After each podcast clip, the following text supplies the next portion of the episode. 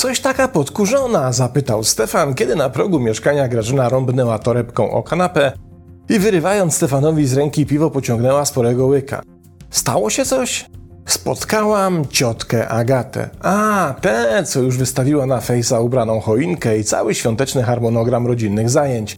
Wiedziałaś, że oni już od dwóch tygodni po nocach robią szopkę? Zapytał Stefan.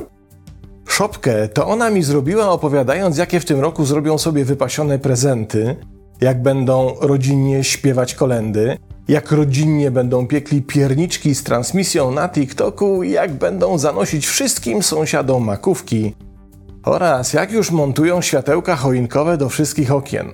Zaraz mnie zemdli, westchnął Stefan. Ta żenująca pokazówka rodzinnego ciepełka w rzeczywistości pewnie się nie trawią. Ale wiesz, co jest najgorsze? Zreflektowała się Grażyna. Z każdym jej zdaniem, z każdym pytaniem, jak ja zamierzam celebrować ten święty czas, czułam się gorsza i winna, że nie mogę się z nią równać, a ona, jakby to czuła. I właśnie to sprawiało jej większą satysfakcję niż same święta. Grudzień za pasem, drodzy Państwo, a to miesiąc, w którym uaktywnia się pewne zjawisko, które potrafi dość skutecznie popsuć nam samopoczucie, a dokładniej mówiąc, to dwa takie newralgiczne momenty. Pierwszy jest 6 grudnia, czyli tzw. Tak Mikołaj, stanowiący preludium lub mówiąc inaczej, rozgrzewkę zapowiadającą zmasowany świąteczny atak na nasze poczucie winy przy naprzemiennym duecie Maria Carey i George'a Michaela w swetrach z reniferem. Same zaś zjawisko nazywa się toksyczni krewni i jest już odnotowywane w psychologicznych światowych portalach, wyliczających poszczególne składowe jego destrukcyjnego wpływu na nasze samopoczucie. I niestety w tym ataku toksycznych krewnych wspierają świąteczne wystroje sklepów, podgrzewanie atmosfery przez prezenterów telewizji śniadaniowych, billboardy przekonujące do zakupu prezentów na kredyt i wiele innych podobnych atrakcji, których nie da się już nie zauważyć. Według dr Erin Leonard, autorki kilku książek o relacjach rodzinnych, pierwsze uderzenie następuje w mediach społecznościowych – gdzie publikowane są treści na pozór mające na celu wyłącznie pochwalenie się własną celebracją świąt, ale jednocześnie takie, które mają wywołać poczucie winy i wstydu u tych, którzy z różnych powodów do tej świątecznej radości nie chcą lub nie mogą dołączyć.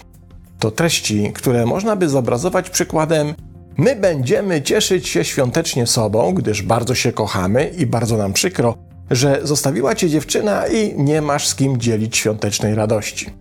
Albo ja mojemu mężowi pod choinkę kupuję sportowy zegarek, bo wiesz, on tak strasznie lubi oglądać sport w telewizji i mówię ci, że warto skorzystać, bo mają teraz promocję i można już taki dostać za niecałe 3000. A ty co kupujesz swojemu? A, kapcie. Och, jakie to słodkie. Oczywiście główny społecznościowy przekaz jest konstruowany zgodnie z wzorcem ja mam tak i oficjalnie nie ma tam innego przekazu. Jednak ci odbiorcy, do których tak naprawdę jest skierowany, łatwo są w stanie odcyfrować przekaz ukryty pod spodem tego oficjalnego i brzmiący: Ty tak nie masz. I pamiętajmy, że nie chodzi tutaj o to, że w mediach społecznościowych ludzie chcą się dzielić z innymi informacjami o sobie o tym, jak spędzają czas, czy jak obchodzą święta. Chodzi tu jedynie o te ekspozycje, które tak naprawdę są motywowane intencją, by komuś zepsuć samopoczucie, pokazać, że jest gorszy, czy wywołać w nim poczucie winy czy wstydu.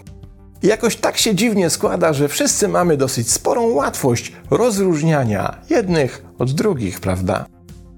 Dr Leonard podaje kilka przykładów takich zachowań, rozszerzając ich wachlarz na te, których możemy doświadczyć również poza okresem świątecznym. Ale z drugiej strony przyznaje, że właśnie święta są tym okresem w roku, w którym następuje ich zdecydowane nasilenie. Mamy więc tutaj na przykład epatowanie superrodzinną bliskością, która w rzeczywistości wygląda zupełnie inaczej, czy celebrację uroczystości przedstawianej jako wydarzenie, w którym nie wszyscy mogą uczestniczyć.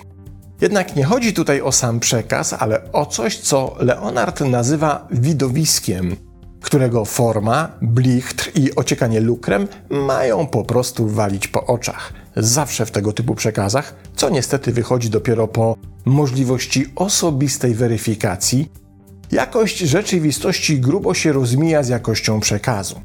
Ale problem polega tutaj na tym, że jego adresaci odnoszą się właśnie do niego, a nie do rzeczywistości, której szara strona nie jest już tak chętnie eksponowana. I na podstawie tego właśnie odniesienia pogarsza się im samopoczucie, czy pojawia się poczucie winy lub bycia gorszym. To trochę tak, jakbyśmy zazdrościli komuś pięknego i obszernego domu, wypasionego samochodu i regularnych wakacji pod palmami, bo taki obrazek jest nam oficjalnie i raz za razem serwowany. Jednocześnie dostęp do wglądu w rzeczywistą sytuację jest ściśle chroniony, bo wtedy między innymi wyszłoby na jaw, że tak dom, jak i samochód są w kredytach i niestety wakacje również, co w prozie życia oznacza mordercze zaiwanianie na ich spłatę i niejednokrotne gęste tłumaczenie się w banku za każde opóźnienie raty. A to zdecydowanie zmienia koloryt oficjalnego przekazu. Ale niestety w większości przypadków do wiedzy o rzeczywistej sytuacji nie mamy dostępu, więc pozostaje tęskne wzdychanie do facebookowych postów Ech, inni to mają świetne życie. Jednak mechanizm toksycznych krewnych nie dotyczy jedynie postów publikowanych w mediach społecznościowych, i mimo, że pod tym terminem pojawia się w wielu przedmiotowych artykułach, nie dotyczy też wyłącznie krewnych.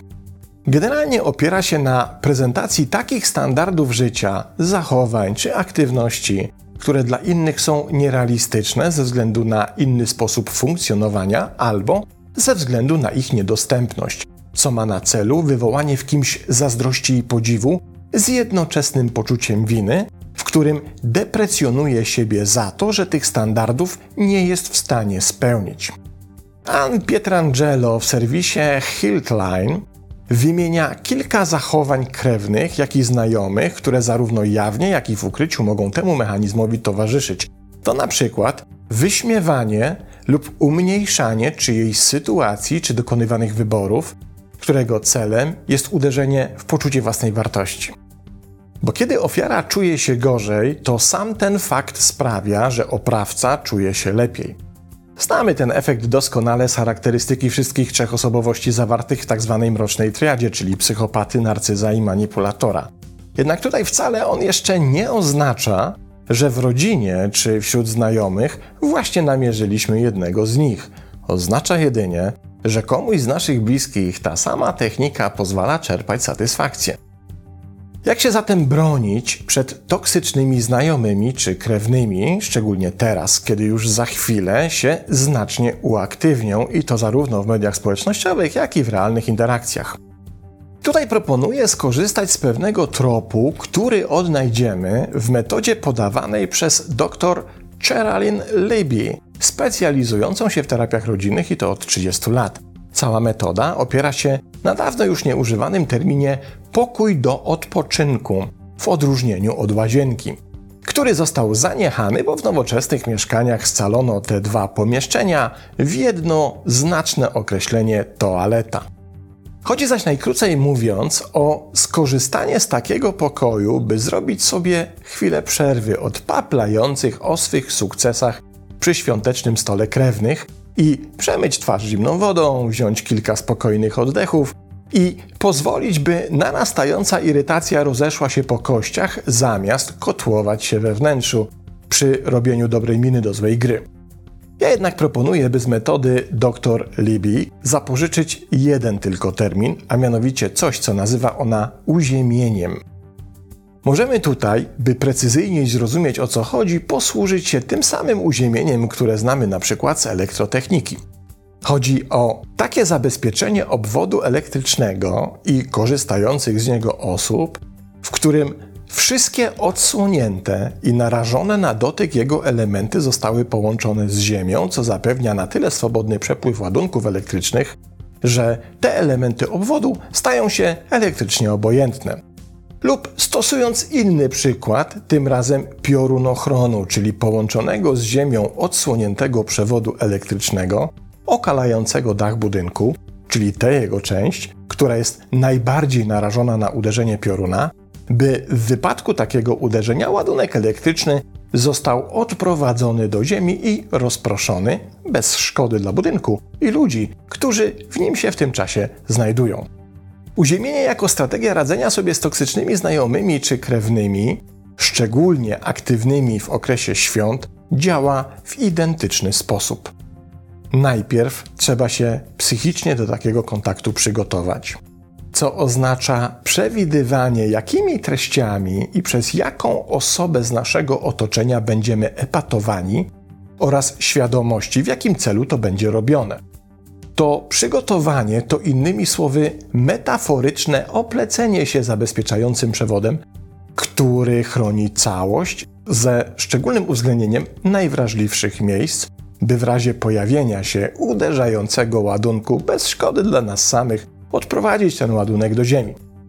Okazuje się, że sam akt wyobrażenia sobie uziemienia potrafi nas skutecznie zabezpieczyć, bo prawidłowe korzystanie z wyobraźni ma o wiele większą moc niż największe pioruny, co odkryli już starożytni alchemicy, tworząc termin imaginatio. Technika ta przypomina nieco inną technikę ochronną, którą opisałem w książce Nie daj sobie spieprzyć życia sposoby na toksycznych ludzi pod nazwą sfera ochronna. Niezależnie od tego jednak, jaką technikę zabezpieczającą wybierzemy, warto się zabezpieczyć. Toksyków raczej nie zmienimy, ale samym sobie znacznie ułatwimy życie. Pozdrawiam.